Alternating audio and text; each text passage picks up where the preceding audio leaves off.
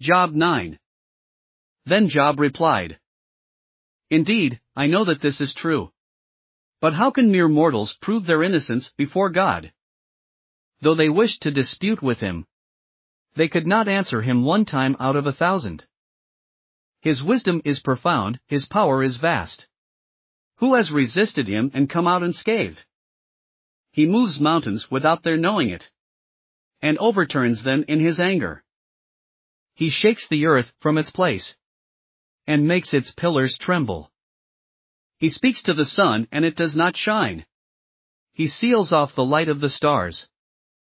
He alone stretches out the heavens and treads on the waves of the sea. He is the maker of the Bear and Orion, the Pleiades and the constellations of the south. He performs wonders that cannot be fathomed, miracles that cannot be counted. When he passes me, I cannot see him. When he goes by, I cannot perceive him. If he snatches away, who can stop him? Who can say to him, What are you doing? God does not restrain his anger. Even the cohorts of Rahab cowered at his feet. How then can I dispute with him? How can I find words to argue with him? Though I were innocent, I could not answer him. I could only plead with my judge for mercy. Even if I summoned him and he responded, I do not believe he would give me a hearing. He would crush me with a storm and multiply my wounds for no reason. He would not let me catch my breath, but would overwhelm me with misery. If it is a matter of strength, he is mighty. And if it is a matter of justice, who can challenge him? Even if I were innocent, my mouth would condemn me. If I were blameless, it would pronounce me guilty. Although I am blameless, I have no concern for myself. I despise my own life. It is all the same, that is why I say. He destroys both the blameless and the wicked. When a scourge brings sudden death, he mocks the despair of the innocent. When a land falls into the hands of the wicked, he blindfolds its judges. If it is not he, then who is it?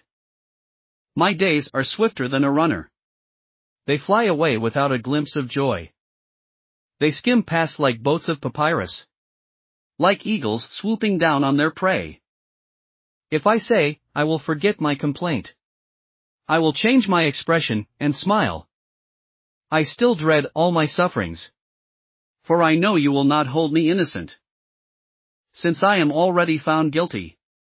Why should I struggle in vain? Even if I washed myself with soap. And my hands with cleansing powder. You would plunge me into a slime pit. So that even my clothes would detest me. He is not a mere mortal like me that I might answer him. That we might confront each other in court. If only there were someone to mediate between us. Someone to bring us together. Someone to remove God's rod from me? So that his terror would frighten me no more. Then I would speak up without fear of him. But as it now stands with me, I cannot. Thanks for listening to another chapter of the Bible. At My Faith Fuel, we believe a good coffee fuels your faith and energizes your day. Please visit myfaithfuel.com to explore our delicious coffee blends. Part of each purchase goes to training worshippers around the world. Thanks for listening.